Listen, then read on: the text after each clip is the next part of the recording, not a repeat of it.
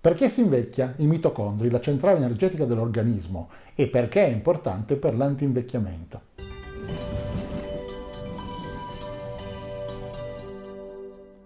Sono Fulvio Dominici Cardino, presidente del Movimento Estensione Vita. Riprendendo il nostro video introduttivo che faceva un parallelo fra il corpo umano e una nave da crociera, parliamo oggi dei mitocondri, che sono l'equivalente dei generatori elettrici della nave. Esattamente come una nave da crociera ha bisogno di un sistema che generi l'energia elettrica per tutta la nave, che poi viene utilizzata nei più diversi modi, quindi per le luci, per far funzionare il computer, per un sacco di cose che ben conosciamo, fino ad arrivare all'asciugacapelli nell'ultima cabina di un cliente. Ebbene, questa energia è standard sulla nave e viene prodotta da una sorgente esterna che potrebbe essere per esempio il gasolio. Questo tipo di sostanze una volta era il carbone, oggi sarà il gasolio, in futuro chissà cos'altro è, su certe navi non da crociera è di energia nucleare. Il gasolio viene portato sulla nave, quindi è l'equivalente del processo di ingestione dei cibi e viene utilizzato per mandare avanti la nave e per generare energia. Ovviamente per essere convertito da un formato di non facile utilizzo come il gasolio liquido a un formato facilissimo come l'energia elettrica che passa nei cavi all'interno delle pareti della nave,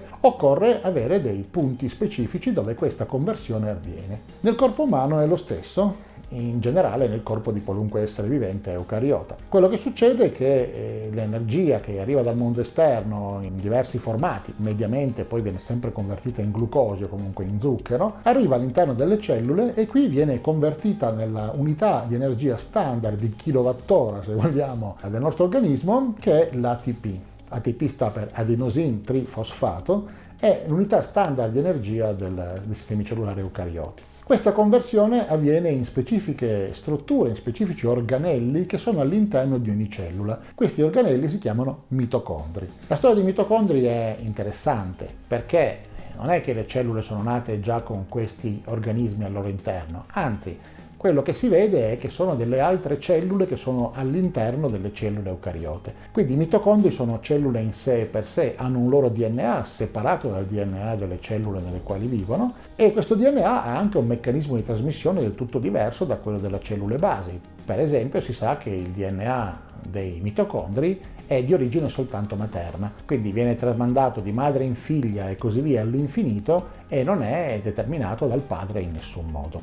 Questo serve per molte indagini forensi, per esempio. Tutto questo si ritiene, secondo un'ipotesi ormai accettata da tutti, che sia successo molti miliardi di anni fa. Si ritiene che miliardi di anni fa ci fossero cellule grandi ma molto inefficienti nella produzione dell'energia e cellule piccole, i precursori dei mitocondri, che erano così brave a convertire tutto quello che trovavano in energia da averne un surplus, da averne un avanzo. Un giorno una di queste cellule è stata probabilmente inglobata in una delle cellule più grandi, probabilmente la voleva mangiare, ma quello che è successo è che si è resa estremamente utile producendo tutta questa energia e dando quindi alla cellula grande che la conteneva un enorme vantaggio competitivo rispetto alle altre. E da lì è nata questa unione che è chiamata simbiosi in biologia. Quindi sono due organismi diversi essenzialmente che collaborano per il bene comune. La cellula grande ha molta più energia rispetto alle altre, quindi può fare cose molto migliori, essere più competitiva. Quella più piccola si preoccupa solo di produrre energia e tutto il resto di quello che serve per vivere, riprodursi e sopravvivere nel mondo complesso e pericoloso che c'è fuori è compito della cellula più grande che la tiene al suo interno. All'interno delle cellule ci sono molti mitocondri per ogni cellula. Strutturalmente, l'avrete visto in molte rappresentazioni, i mitocondri sono delle capsule che al loro interno hanno un'altra membrana cellulare molto pieghettata, molto convoluta. Questo perché? Perché una membrana esterna liscia serve ad avere una separazione fra il mondo interno e il mondo esterno della cellula. In questo caso il mondo esterno del mitocondrio è di nuovo l'interno della cellula che la contiene e il mondo esterno della cellula è ancora più in là, oltre la membrana cellulare. Ma le membrane sono più o meno fatte nello stesso modo. La membrana interna, così pieghettata, è eh, necessaria per avere una maggiore superficie sulla quale avvengono le reazioni chimiche che il mitocondrio garantisce. I mitocondri sono estremamente dinamici Quindi non è che c'è un numero fisso, non è che sono fatti sempre tutti allo stesso modo, non sono neanche grandi tutti uguali, ma eh, vengono modificati e alterati reagendo a quello che sono le richieste della cellula nella quale vivono. Quindi possono cambiare la loro forma, possono cambiare il loro numero, cambiare la dimensione e possono perfino cambiare l'organizzazione interna a seconda di quello che è la richiesta energetica della cellula momento per momento. Ce ne possono essere pochi per ogni cellula o centinaia o migliaia o decine di migliaia. Pensate che eh, nelle cellule della cartilagine, dove sono le articolazioni, i mitocondri sono dal 3 al 5% del volume di quello che sono le cellule, mentre nel cuore, dove c'è molta più richiesta di energia, possono arrivare fino al 37%. Alcuni tessuti hanno bisogno di ancora più energia, per esempio il fegato, dove abbiamo da 1000 a 2000 mitocondri per ogni cellula, o gli ovociti, che sono quelli che hanno più di tutti e vanno da 5 a 10.000 ehm, quando sono immaturi e arrivano fino a 100.000 o 500.000 quando sono maturi. Gli ovociti quindi sono quelli più particolari, ovviamente essendo coinvolti nella riproduzione hanno necessità energetiche molto particolari e alla fine hanno almeno 10 volte tanto mitocondri rispetto ad altre cellule somatiche come quelle dei muscoli, dei neuroni, che già di per sé hanno una forte richiesta energetica. Come fanno i mitocondri a cambiare di numero all'interno delle cellule? Lo fanno eh, dividendosi in due, questo è chiamato fissione. Quindi prima eh, si ingrandiscono molto, poi copiano il proprio DNA e poi si dividono in due. Le cellule segnalano ai mitocondri di suddividersi e di aumentare di numero quando percepiscono una richiesta di maggiore energia, ad esempio quando si comincia ad andare in palestra, si comincia a fare esercizio. Allo stesso modo, se si smette di andare in palestra, si comincia a stare troppo tempo sul divano, il numero di mitocondri dentro alle cellule dei muscoli viene diminuito automaticamente e i loro componenti vengono recuperati. È come se sulla nave da crociera si decidesse, ok, partiamo per una bellissima crociera, ci sono tante persone, portiamo a bordo più generatori. Dopodiché quando la nave magari sta ferma per un mese per manutenzione, cose di questo tipo, il numero di generatori necessario diminuisce di molto perché in fondo serve soltanto per far funzionare quei 3 o 4 attrezzi che servono volta per volta. Ovviamente il fatto che vengano ridotti dei mitocondri si ottiene facendoli fondere fra di loro o disintegrando quelli che non servono più. Questa è chiamata di solito eh, autofagia. L'autofagia l'abbiamo già vista, è una fase nella quale la cellula mangia se stessa perché se c'è meno richiesta di una certa cosa si cerca di eh, recuperare il materiale esistente per fare le cose che servono di volta in volta. Quindi questo numero, eh, quantità e dimensioni di mitocondri dovete vederlo come una cosa veramente molto dinamica, in continuo movimento. Abbiamo visto in un altro video come funziona il DNA, come si suddivide e teniamo conto che i mitocondri hanno anche loro un DNA eh, che è doppio, che ha due lati, però eh, è circolare, quindi non ha un inizio e una fine e quindi non ha i telomeri, quindi non ha queste estremità che si suddividono. Ovviamente, come abbiamo detto, è completamente separato da quello del nucleo della cellula e non si mescolano mai. Il DNA dei mitocondri chiamato mitogenoma, codifica solo 37 diversi geni e ha 16.569 basi, quindi è veramente poco rispetto al DNA che si trova nel nucleo della cellula. Oltre ad avere il DNA nel nucleo, come abbiamo visto in altri video, le cellule hanno dei meccanismi che a partire dai geni codificati nel DNA producono le loro proprie proteine. Ebbene, i mitocondri hanno non soltanto un loro DNA, ma hanno anche un loro sistema di trascrizione del DNA e un sistema per generare proteine a partire da questo, ma non hanno tutto quello che serve, quindi ne hanno una parte, nel tempo una parte è stata demandata al meccanismo di produzione invece della cellula stessa nel quale sono ospiti. Come abbiamo detto, i mitocondri hanno una membrana cellulare esterna che è molto simile a quella della cellula dove sono contenuti e consiste di fosfolipidi e proteine. Alcune di queste proteine sono chiamate porine e proprio come i pori della pelle consentono un movimento di piccole molecole dentro e fuori dal citoplasma, dal liquido della cellula ospite a quello interno del mitocondri. La molecola più importante che fa questo movimento è l'ATP di cui parlavamo, che è libera di andare dentro, uscire, rientrare e così via senza nessun problema. Lo spazio fra le due membrane, quella esterna e quella interna tutta corrugata, è chiamato lo spazio interno della membrana e lo spazio contenuto all'interno della membrana interna corrugata è eh, di solito chiamato la matrice. La membrana interna corrugata che contiene la matrice, alla fine grazie a queste pieghe è lunga circa 5 volte tanto la membrana esterna. La membrana interna è una barriera molto forte, quindi ha una grossa difficoltà ad essere superata rispetto a quella esterna. Le sole cose che la possono superare sono l'acqua, l'ossido di carbonio e l'ossigeno. Dentro questa membrana ci sono dei sistemi di proteine estremamente complessi che sono chiamati catene di trasporto elettronico. Perché? Perché trasportano gli elettroni da una reazione all'altra, da un punto all'altro e sono la base della generazione dell'energia che poi alla fine diventa ATP. Quello che succede è che vengono pompati continuamente, cioè una pompa protonica. Vengono pompati continuamente protoni, più essenzialmente ioni dell'idrogeno che vengono chiamati H+. H sta per l'atomo di idrogeno e H sta per uno ione dell'atomo di idrogeno che è mancante di un elettrone. Siccome l'atomo di idrogeno è costituito da un nucleo dove c'è un singolo protone, sottrarre l'elettrone esterno significa pompare essenzialmente un protone e questo è quello che viene pompato attraverso la membrana. Questo produce quello che è chiamato un gradiente chimico. Un gradiente è un nome complicato per dire che c'è una differenza di concentrazione di questi protoni di questi ioni idrogeno da un lato rispetto all'altro, cioè sono di più da una parte rispetto all'altra. In natura tenderebbero a mescolarsi fino a equilibrarsi, quello che succede se abbiamo una pompa in mezzo è che usiamo dell'energia per mantenere questo gradiente, questa differenza fra un lato e l'altro e quindi questa spinta continua di un lato ad andare dall'altra parte. Come nota collaterale poi vedremo un'intervista che ho fatto a un ricercatore russo che ritiene che si possa creare un problema qui con l'acqua pesante. L'acqua pesante è un isotopo, cioè una particolare forma dell'acqua dove gli atomi di idrogeno non hanno un singolo neutrone ma ne hanno più di uno e quindi quell'acqua gli diventa pesante. C'è una certa quantità di acqua pesante rispetto all'acqua normale in tutte le acque che noi vediamo e questi ricercatori russi hanno determinato che questo può bloccare questa pompa protonica. Bloccare questa pompa protonica è molto grave, potrebbe fermare il funzionamento di tutto il mitocondrio e quindi questo è un problema. Quindi questi qui cosa fanno? Vendono acqua da cui è stata torta l'acqua pesante. Lo vedremo in un altro video, è un interessante discorso e sembrerebbe che faccia una grandissima differenza. Ma torniamo a noi, quindi abbiamo questa pompa protonica che produce un gradiente chimico da un lato all'altro della membrana.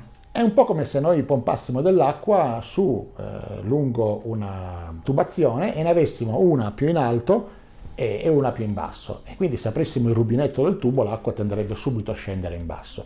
Per pomparla su ci vuole dell'energia. Questa è l'energia che i mitocondri prendono in ingresso per far funzionare questa pompa. Questi protoni, questi ioni idrogeno, a un certo punto eh, sono lasciati tornare indietro nella matrice, nella parte interna della membrana interna e lo fanno in un punto di questa membrana dove il sistema fa sì che questa discesa di acqua da un punto alto a un punto più basso produca un qualche risultato, faccia un certo tipo di lavoro.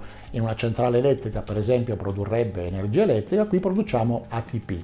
Quindi quello che succede è che la molecola di ATP, adenosintrifosfato, è prodotta grazie a questo ritorno indietro dei protoni attraverso la membrana. Questo gradiente, questo, questo pompaggio è, è, spinto da diverse proteine, diversi gruppi di proteine che sono separati lungo la membrana e crea una serie di reazioni di ossido-riduzione, vengono chiamate, dove un elettrone è trasferito da una molecola donatrice a una molecola accettrice lungo la membrana. C'è tutta una serie di reazioni che sono complicatissime, non andremo qui a raccontarle nel dettaglio, dove praticamente da un lato questi elettroni vengono messi da una parte e dall'altra parte vengono pompati i protoni, cioè i nuclei degli atomi idrogeno. Questi elettroni che vengono separati e trasferiti lungo la membrana a un certo punto vengono attaccati a qualche cosa e alla fine del processo vengono attaccati a atomi di ossigeno. Quindi a questo punto abbiamo un ricevitore che diventa caricato molto negativamente, che sono gli atomi di ossigeno. Alla fine di tutto questo l'ossigeno viene combinato con l'idrogeno che abbiamo visto prima e cosa si ottiene combinando idrogeno e ossigeno? Si ottiene acqua. Quindi ci sono due tipi di reazioni, reazioni di riduzione dove si acquisisce un elettrone o si diminuisce lo stato di ossidazione e reazione di ossidazione dove si perde un elettrone e si aumenta lo stato di ossidazione ovviamente. Questa catena di trasporto elettronico è fatta da tantissime sostanze differenti che sono tutte quante lì nella membrana interna. Una delle più importanti è il coenzima K e questa riceve elettroni da una sostanza chiamata NADH una molecola che è estremamente importante per i discorsi dell'anti-age e passa poi, le passa poi avanti in altre sostanze. Quando i protoni ritornano indietro attraverso la membrana, producono ATP tramite una specifica proteina che si trova sempre in questa membrana interna, che è chiamata ATP sintasi. Il nome rende chiaro l'idea, questo sintetizza le molecole di ATP. Tipicamente questo enzima va ad attaccare un fosfato a qualcosa che è un adenosin difosfato, quindi ne ha due, e così diventa ATP, adenosin trifosfato. Questo processo è chiamato fosforilazione ossidativa. Perché tutto questo funzioni occorrono una serie di sostanze all'interno della matrice.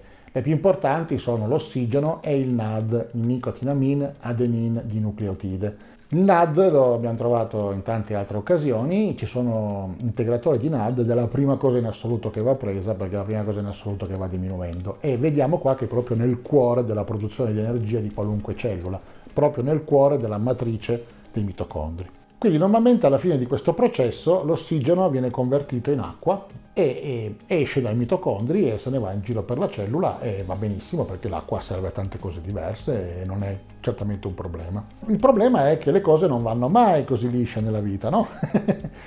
Quando le cose non vanno come previsto, gli elettroni rimangono attaccati all'ossigeno e questo ossigeno con attaccati degli elettroni esce nella cellula ospite e va a fare dei danni ed è un problema. Perché è un problema? Perché è fortemente reattivo, quindi è in grado di reagire con tutta una serie di strutture, di altre molecole, di proteine, creando delle cose che non sono previste. Produce cose come il perossido di idrogeno, l'anione superossido e una serie di altre sostanze che poi vanno a fare ulteriori danni in giro per la cellula. Per tornare al protone iniziale, la cosa importante da notare è che questa cascata di reazioni di energia comincia dalla conversione del NADH a NAD e questo quindi è importante perché il NAD diventa quindi estremamente significativo e centrale per tutta la serie di reazioni che poi discuteremo ed è la cosa che va a degradare con l'età.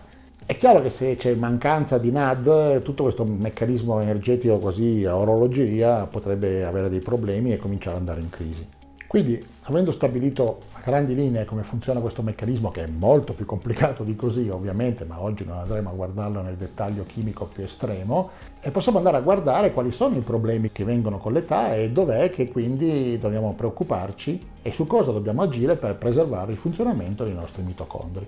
Nel 1956 si è riconosciuto che i radicali liberi sono creati da elettroni che scappano durante il processo di produzione di energia. I radicali liberi sono molecole o atomi che hanno un elettrone che non è appaiato con nient'altro. All'epoca si pensava che i radicali liberi fossero un effetto collaterale, ma non fossero poi così negativi. Successivi studi hanno rilevato invece che sono dei problemi, non soltanto dei problemi per la cellula, ma vanno proprio a colpire anche gli stessi mitocondri che li vanno a generare nel produrre l'energia. Soprattutto bisogna rilevare che il DNA dei mitocondri non è così protetto dentro il nucleo come quello della cellula ospite e quindi è più esposto a problemi che si possono accumulare, a danni che si possono generare a causa di questi radicali liberi. Ma questo perché è successo? Non è che fin dall'inizio c'erano questi problemi, è che l'ossigeno nell'atmosfera miliardi di anni fa non era così prevalente. Sono state le piante che hanno cominciato a convertire l'ossido di carbonio in ossigeno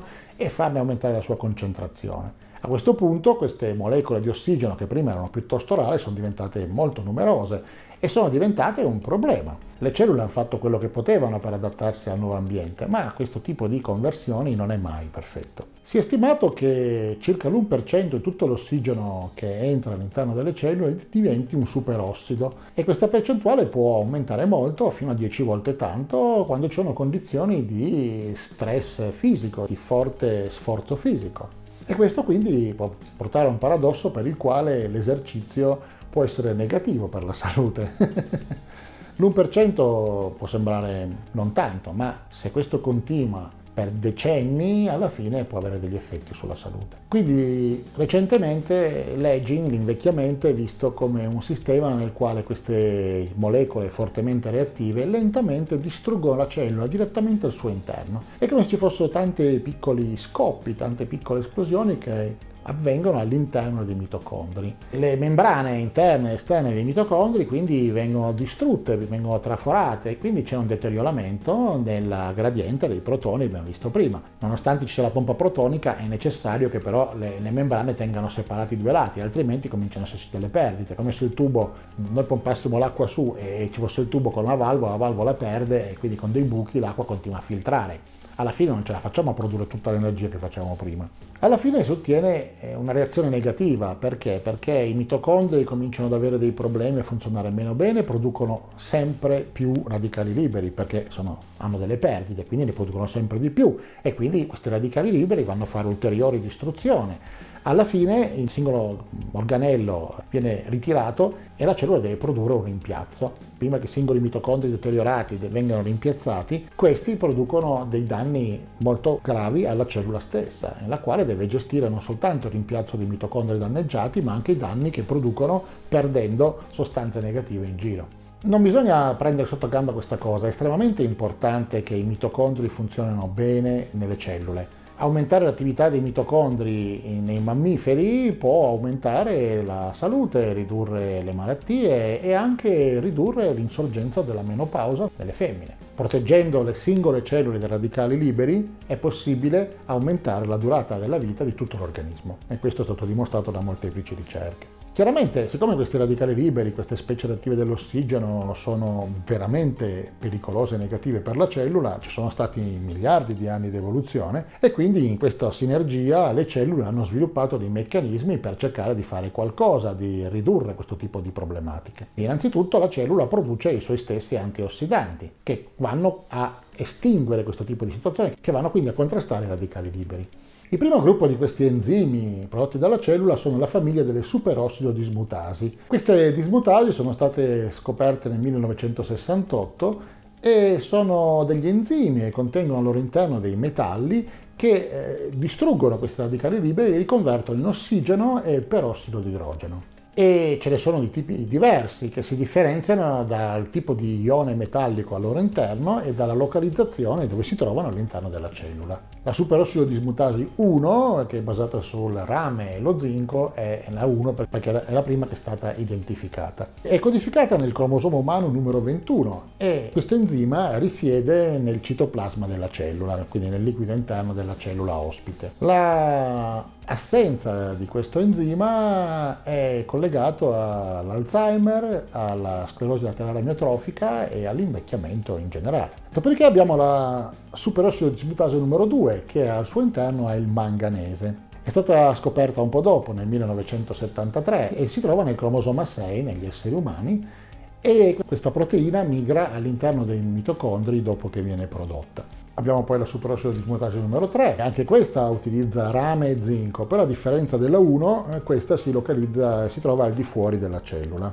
Questi enzimi riducono i superossidi, ma non finisce tutto qui, perché alla fine lasciano il perossido idrogeno, che è un po' meno eh, reattivo e pericoloso, ma anche questo non va niente bene e quindi deve essere anche questo eliminato. Questo è il compito della glutazione perossidasi, di cui ce ne sono otto tipi diversi, eh, il più abbondante di tutti è il numero 1, è stato scoperto nel 1957 e si trova nel citoplasma di quasi tutte le cellule umane. Questo enzima contiene un elemento importante che è il selenio e questo particolare elemento garantisce questa molecola le sue proprietà antiossidanti ed è per questo che è importante assumere selenio fra gli altri come trattamento anti-age. Ci sono poi le perossiredossine che sono sei diversi tipi di enzimi nel corpo umano e anche questi eh, riducono il perossido di idrogeno. Si trovano prevalentemente nelle globuli rossi del sangue e la loro mancanza produce l'anemia emolitica e una serie di altri problemi come il cancro del midollo osseo. Vi è poi la catalasi, un enzima che si trova in praticamente tutti i tipi di organismi che sono esposti all'ossigeno, batteri, piante, animali,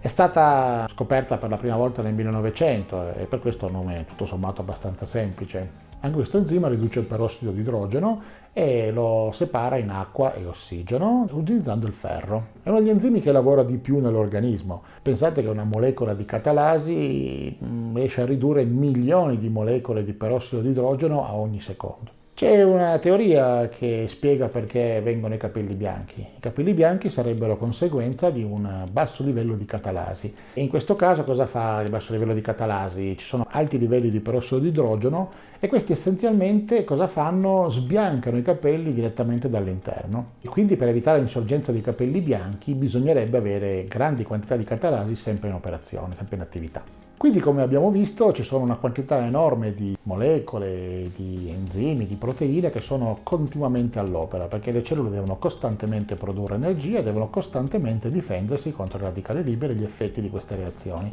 Quindi c'è un flusso costante di reazioni chimiche complesse e ce ne sono una quantità veramente elevata in ogni cellula, in ogni momento della vita. Fra le tante sostanze di cui abbiamo parlato, la più importante di tutte è sicuramente il NAD, nicotinamide adenina di nucleotide. Eh, recentemente è stato identificato come quello più importante di tutti per il mantenimento del funzionamento cellulare e la riduzione degli effetti dell'invecchiamento.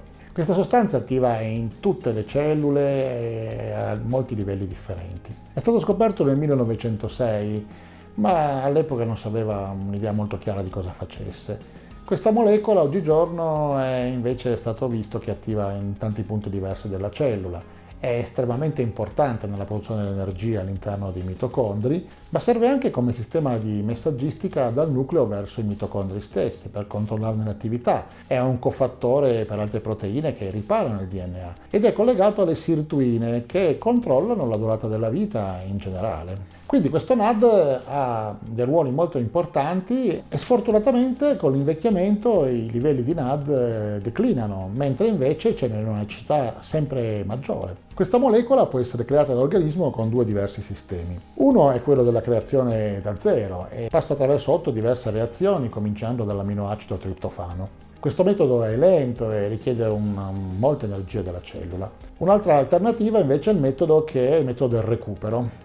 In questo caso si parte da una serie di risultati delle reazioni precedenti per ricombinarli assieme e creare una nuova molecola di NAD. Quindi all'interno dei mitocondri vi è una continua reazione circolare in cui il NAD viene smantellato, utilizzato per una serie di reazioni, poi i pezzi finali, diciamo così, vengono ricombinati attraverso un percorso di recupero e si creano nuove molecole di NAD. Purtroppo questo non è sempre efficiente e quindi nel ciclo ne vanno perse una certa quantità che devono essere rifatte da zero, ma che l'organismo invecchiando ha sempre più difficoltà a produrre, mentre gli enzimi che distruggono e impediscono questo riciclo aumentano sempre di più. Quindi è veramente una spirale negativa. Ovviamente non soltanto nei mitocondri viene smantellato e ricostituito, ma in tanti altri punti dell'organismo. Quindi è importante non solo per la generazione di energia, che è la parte principale, ma per una serie di altre reazioni metaboliche. Per esempio interviene nella riparazione del DNA nel nucleo. E queste reazioni vengono controllate da altri meccanismi molto complessi che vedremo poi e che partono dallo smantellamento delle molecole di NAD che sono assolutamente indispensabili per creare una serie di collanti che servono a mantenere in posizione il DNA danneggiato in modo che poi altri meccanismi molto complessi lo vadano a riparare. Quello che si è visto è che gli organismi che hanno problemi in questo settore sono particolarmente suscettibili al cancro. È chiaro che eventi che vanno a danneggiare il DNA, a cambiarne la struttura, se non vengono riparati efficientemente e rapidamente per una mancanza di NAD, ad esempio, possono più facilmente condurre a eventi di mutazione delle cellule quindi magari anche in cellule cancerose.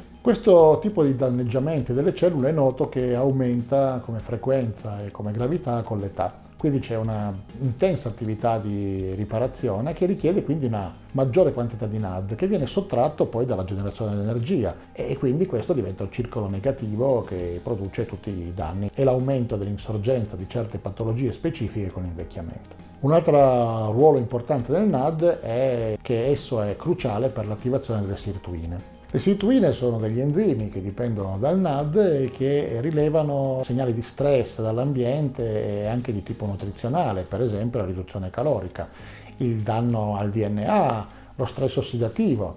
A questo punto queste sirtuine si attivano e attivano la trascrizione di specifiche proteine che vanno a aumentare l'efficienza metabolica, aumentare il percorso degli antiossidanti e vanno anche ovviamente a facilitare la riparazione del DNA. Ovviamente queste attività sono molto importanti e diventano sempre più fondamentali con l'avanzare dell'età e quindi per essere attivate queste sirtuine hanno bisogno di un aumento di NAD. Purtroppo una riduzione del funzionamento delle attività delle sirtuine va a regolare verso il basso la biogenesi dei mitocondri. Quindi anche qui abbiamo un circolo vizioso per il quale si innescano certi meccanismi che vanno a peggiorarsi uno con l'altro.